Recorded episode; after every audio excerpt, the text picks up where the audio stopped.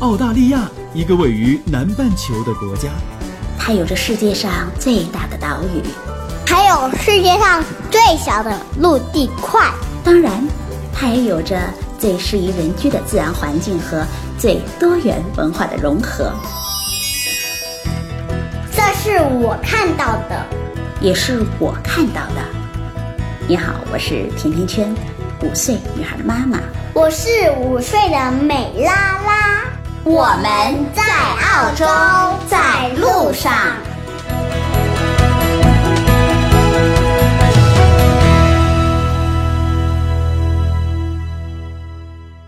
大家好，甜甜圈在澳大利亚的悉尼向你问好。按照咱们中国人的传统啊，一定要过了十五正月闹完元宵，才算是真正的过完新年，年味儿呢也会。才慢慢的淡下去。在澳洲，我觉得澳洲的华人们对于春节的定义似乎也一样。不过有一点不同的是，在国内我们通常会在端午节的时候来一场赛龙舟，但是啊，在澳洲正月十五竟然也会举行非常隆重的划龙舟比赛。据说会有将近三千名的选手，到时候到现场来划龙舟。是不是有点特别呢？都说啊，新移民一般都是最爱凑热闹的，因为看哪儿都新鲜，对所有的事情都充满着好奇。上周几个朋友聚会啊，他们说自个儿在几年前到澳洲的时候也这样。呃，新移民看澳洲就像是丈母娘看女婿一样，越看越有趣。时间慢慢的久了，就渐渐的平淡了。是的，遇到的人多了，经历的事儿也多了，那对人对事儿自然就会淡定许多。每一个移民家庭或者是新移民到澳洲来的时候啊，都会经历着很多第一次，比如租房、买房、找工作、给孩子注册学校。到了一个地方，总得落脚安个家。那今天呢，我想和大伙儿聊聊在澳洲租房的事儿。澳洲租房和国内租房有什么不一样？澳洲的中介和国内的中介做的事儿又有哪些不同呢？所以我特地请来了一个嘉宾，让他给大伙儿聊聊他的租房经历，还有啊。他都爽快的愿意承担租金和押金了，为什么还会被屋主拒绝呢？在澳洲租房最重要的是什么呢？我们现在就来说。杰森呢，他和上一期的嘉宾有一点不一样，他今天会从另外一个角度来给我们分享他在澳洲租房买房的一些体会。哎，重要的是，他也是一个从业二十多年来的地产人。杰森，你好。啊，你好，大家好，我是杰森。你是什么时候到澳洲的？呃，其实我正式到澳洲，我是在二零一四年的年底，也就是二零一四的圣诞期间，我才来到了澳洲。有两年了，但我知道你在国内啊，从事了大概近二十年的房地产了。从你毕业之后，就进入了中国的一个百强的房地产开发的公司。其实入这个行业也是因缘际会，因为大学毕业的时候想是有第一份工作。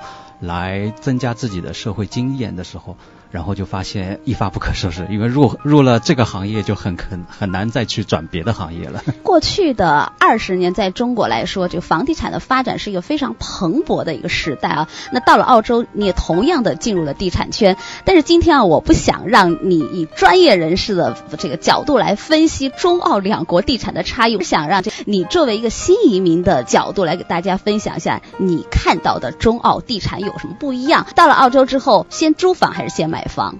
呃，我是先租的房。那租房的时候有经历了一波三折吗？还是非常的顺利？应该说结果是比较顺利，但是过程当中还是有一点小插曲。呃，事实上是我太太先来到了澳洲，那么我跟小朋友最后来，也就是在我们来之前，他需要把这个房子的问题。解决掉，我们跟所有的新移民一样，面临的这个居住的一个考量，在买和租之间决定还是先以租为主，需要一点时间来了解这个市场。在租的当中，其实第一件事情是非常意外的，就是在国内的话，租房的话，第一个就是我们可以自己联系中介，自由的安排看房时间，甚至然后看中房屋以后，我们来约定时间的签约。在澳洲这边的话，它的租房是由中介安排的。中介的作用和在国内也是不一样的。对对，就是你可以在网络上去查取你想选择房屋的这个区域的这些房屋的一个展示时间。通常来讲是在一周的周三或者周六，周六是假期的原因，房源会会更多一点。那你需要排看房日程表，这个工作实际上是需要自己去安排的。对，其实我们经常有时候在州的悉尼的街头的公寓边上，会看到有一个牌子立出来，那就会写着这个房子在几楼几户几点钟开放，就是让所有的想租房子的人可以集中一个时间段去统一的看房。对，而且如果你错过时间的话，可能你就错过这套房子。我们当时排期排了看了很多套房子嘛。呃，事实上我们来的时候应该还算是一个淡季，因为临近圣诞节，真正来出租房屋的。这个房源不是那么多，碰到第一个问题还不是房源的问题，而是说，如果你中意这套房子的时候，是您需要去提交你的申请，你的个人的所有的信息要提交给中介，最后是由房东来选择你，而不是说你你愿意承担这个价格，也中意这个房子，就能够顺利的租到房。那就是说，有钱也有可能租不到房子。对，而且我们第一个 offer 被拒的原因。在当时我在国内听到说，我是非常意外，因为房东只是因为我们带了小孩，他希望他的租客没有宠物、没有孩子。事实上来讲，我们的价格、我们的其他条件都符合。那么在这种原因下，他也没有优选我们。嗯，对。那么第二个来讲呢，因为我的太太也是刚过来工作不久，那么她没有完整的这个。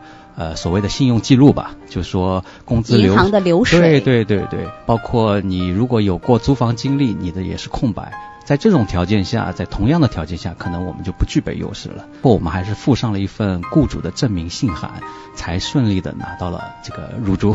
入住的申请，对，我也听到有不少的移民朋友们就是说，其实澳洲的租房和国内最大的不同就是，房东来挑租客，挑的过程会非常的严格，他会查阅过去的你的这个信用记录、你的银行的流水，甚至是有没有你过去的不良的这种记录，他都会刨根问底，然后最后来决定，哎，是不是租给你，并不是说这个钱我能够付得出，哎就可以了。对对，所以这个也是在我真正。加入这个行业以后，才才能深刻体会到悉尼的空置率是低于，呃，长期是低于百分之二的。那也就是说，事实上来讲，它的租房市场上也是一个长期供不应求的状态。那如果是人人都中意的房屋区域的话，那这个热度就会更紧张。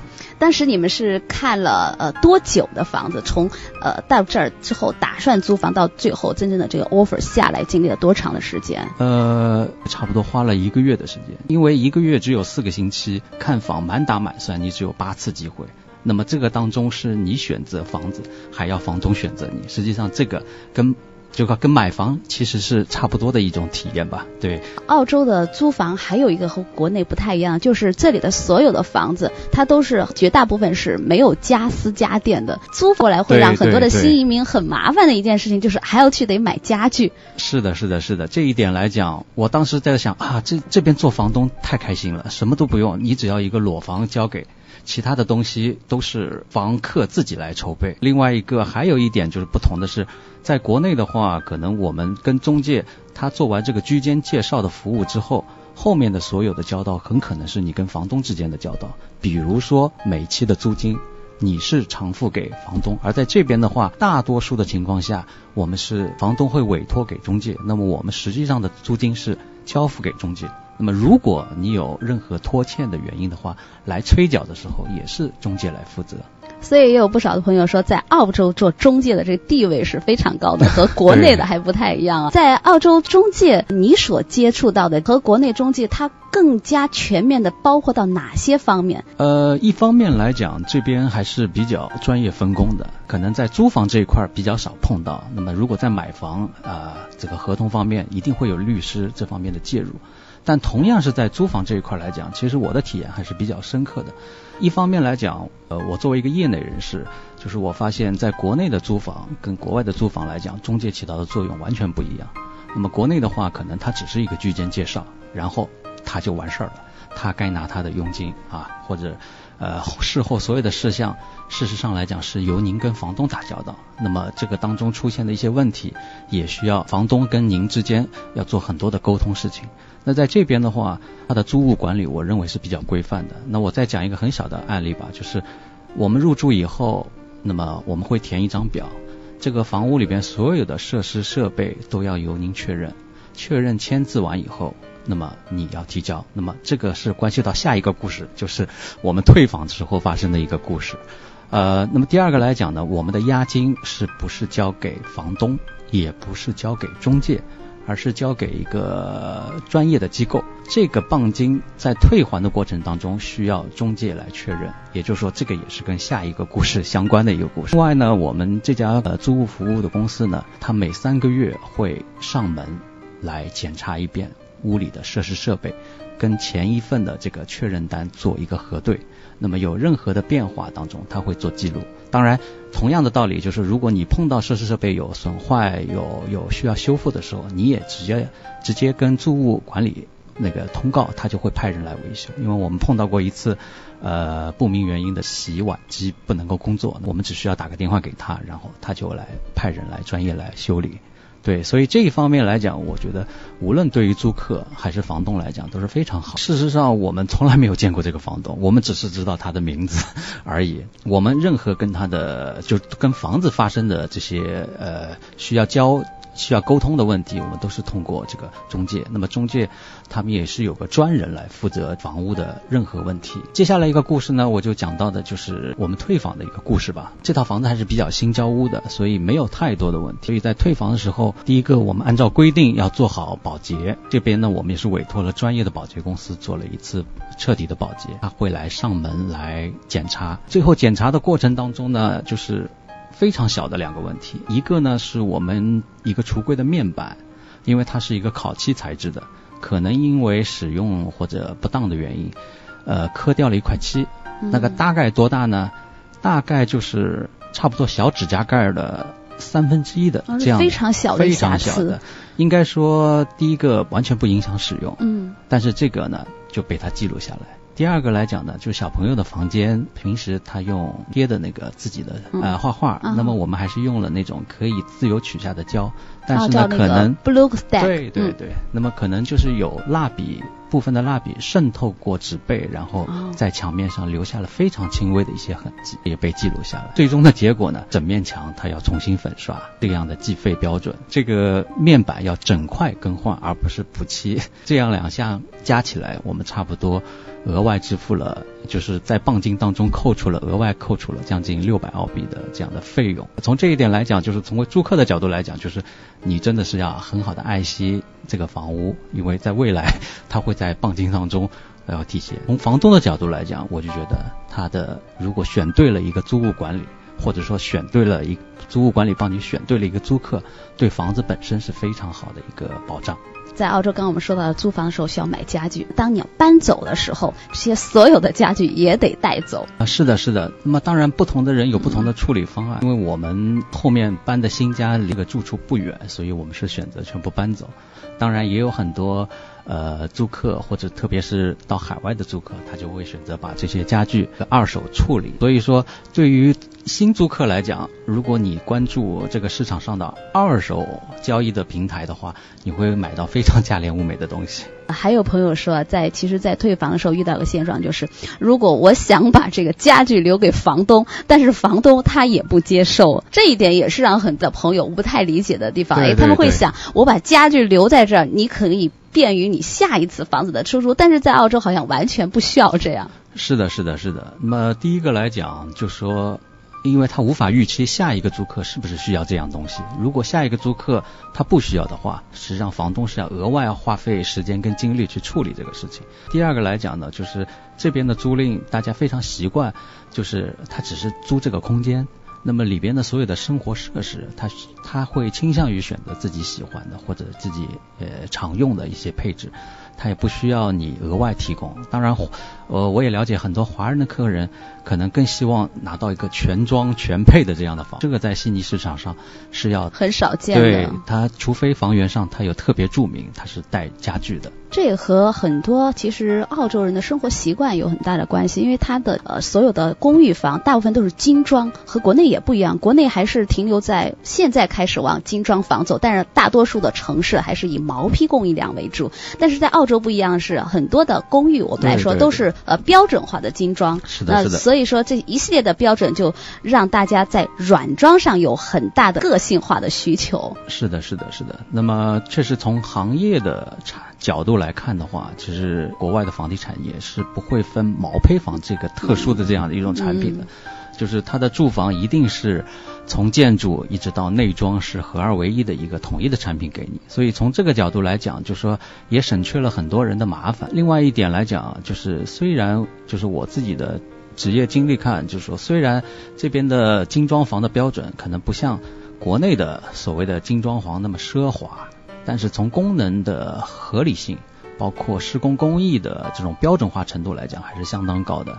我觉得对现代人的生活来讲是符合的。对，你会发现在很多的，即使是不同开发商他做的这样的公寓里的基本的格局都是一样的，那标配也是一样的。那洗碗机啊，抽油烟机、微波炉，还有烤箱、啊烘干机，这是他们一定是标配的配置了。对对对。那么实际上在内装里边最大的投入可能还是厨卫的设施。那么在这一块来讲，可能是相对国内来讲，它会要求的更细啊，包括也更全。像我们如果在这边习惯了用洗碗机的话，可能回去就会很不适应。这也是华人。在澳洲的一个生活方式的改变。那刚才我们就说到了，在租房过程中有很多不一样的经历。哎，但是还有一点，可能也是很多人特别关心，那就是租金的问题。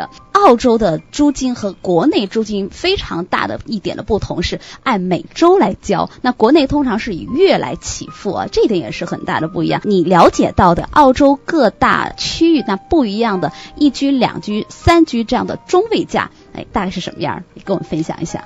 事实上来讲，就是相对房价的差异来讲，其实澳洲的租金差异没有房价差异那么大。以我举例，我自己入住的那个华人热点的 Chatswood 区的话，那么两房的租金价位，如果是高标准的房，至少是在七百五以上，可能好一点的要到八百一周。在临近的一些区域的话，它的两房租金也很少会低于六百五一周，那么价差可能也就在百分之十到十五之间。可能相对于房价来讲，如果以 Chatswood 为例的话，一套两房的公寓至少要在一百二十万以上。像个别新建的高标准的那个新建公寓，可能要在一百四、一百五十万左右。它与周边的两房普遍在一百万区间左右的这个价差，可能它要在百分之三十到百分之四十的差距。所以。呃，这一点来讲，也是我后面会讲到的一个一个一个特点吧，就是呃，相对于房价的差异，它的租金的差异并不大。哎，那你觉得呃是什么样的因素来导致澳洲的或者比如悉尼吧，这个租金在不同区位差异不大的原因？因为通常情况下，大家理解到房子的地段很重要啊，那区位很重要，所以价格差也很重要。在国内就是租金的差异会显得特别的明显。那为什么会在悉尼会出现这样的一个比较平等的或者一个？情况，这个可能我觉得跟国内相比的话，其实租赁的人群还是相对比较少的。在澳洲来讲，在西方国家来讲，它的自有住房率也是相当高的。我看到一个数据，呃，好像是已经达到百分之六十以上，接近百分之七十。那么即便如此的话，它还是有百分之三十左右的人口，它要需要通过租房来满足。而我觉得这个数字随着外来的移民的增加。包括留学生的这个群体，实际上这个数量还是非常庞大的，它就会形成一个相对独立的一个市场。这个市场的话，它也会受限于供求关系。那么第二个来讲，租金的更其实更与收入相关，这一点来讲，它也是比较更为理性一点吧。从价格的角度来讲，那么还有一个原因的话。我觉得就是，或者说这种居住文化也好，呃，特别对本土的西人来讲，他可能未见得愿意去用几年的积蓄来做首付买一套房，但是他愿意用一周甚至比较高的租金，他来选择一个喜欢或者适合自己的区域。啊，当然，现在也有越来越多的新人愿意进入这个购房市场，所以我认为租金呃低于一个空置率，一个租金的价格，实际上也是印证了这个悉尼房地产的一个健康指标，非常重要的一个指标。刚才杰森跟我们分享了他到澳洲以后的租房的经历和他对澳洲租房市场的一些看法。如果让你啊，华人朋友或者新移民的朋友们给咱在租房时候一些建议，事实上来讲，就租房的话，就是大家如果新入到澳洲，那我也是会比较建议大家先选择租房。那么租房的话，那么大部分的客人可以通过这个租房的期间去了解这个城市，了解这个社区。那么第二个来讲呢，这边的租房的一个市场也是比较规范的，啊，也是比较比较。呃，可以比较放心的去选择。还有一个来讲，就说，呃，你通过做租客的体验，呃，如果你未来想深入这个市场的话，实际上你可以有有一次换位思考的这样的一个机会。那比如说，呃，以我租的这个公寓来讲，就说，呃，它的交通非常方便，那么是一个地铁，呃，是一个火车上盖的一个物业，那么大楼里边还附带了这个呃游泳池。和健身房的这些设施，虽然我很少用，后来我才知道，原来这个房屋事实上，呃，我租的这间房每季度的物物管费包含了，对，实际上呃，差不多要一千二到一千四一个季度的物管费，这个事实上是包含在里边的，对吧？那么羊毛出在羊身上，对对对，当然这个价格就说实际上你不需要额外去支付，但是它是包含在里边，所以如果从房客的角度来讲，你应该去充分享用这些设施设备。房东的角度来讲，未来如果你想提高你的出租回报率的话，实际上你会可以选择一些相对来讲设施服务。在周边比较健全，但是又不用额外去支付高额物管费的这样的一些物业，对对对。好，那我们也非常的感谢 Jason 给我们分享了在澳洲租房的一些经历。那我们下一期继续和 Jason 分享在澳洲他买房的经历，他也会给大家一些关于购房的建议。谢谢大家。今天就到这里了。如果你对澳洲的留学、移民、置业、投资、吃喝住用行有话要说，可以在节目的下方直接点击“我要评论”，或者加甜甜圈的微信 “FM 甜甜圈”的全拼 “F M T I A N T I A N Q U A N”，就可以给我留言互动了。甜甜圈在澳洲给你说我看到的、听到的、经历着的和感受到的。我们下期再见吧。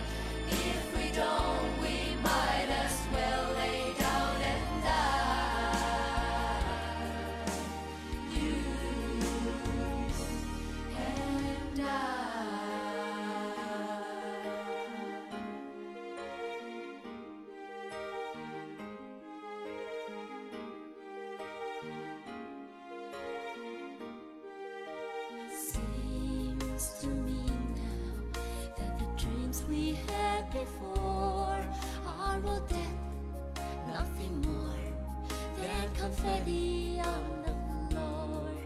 It's the end of the decade. In another ten years' time, who can say what we'll find One us waiting down the line?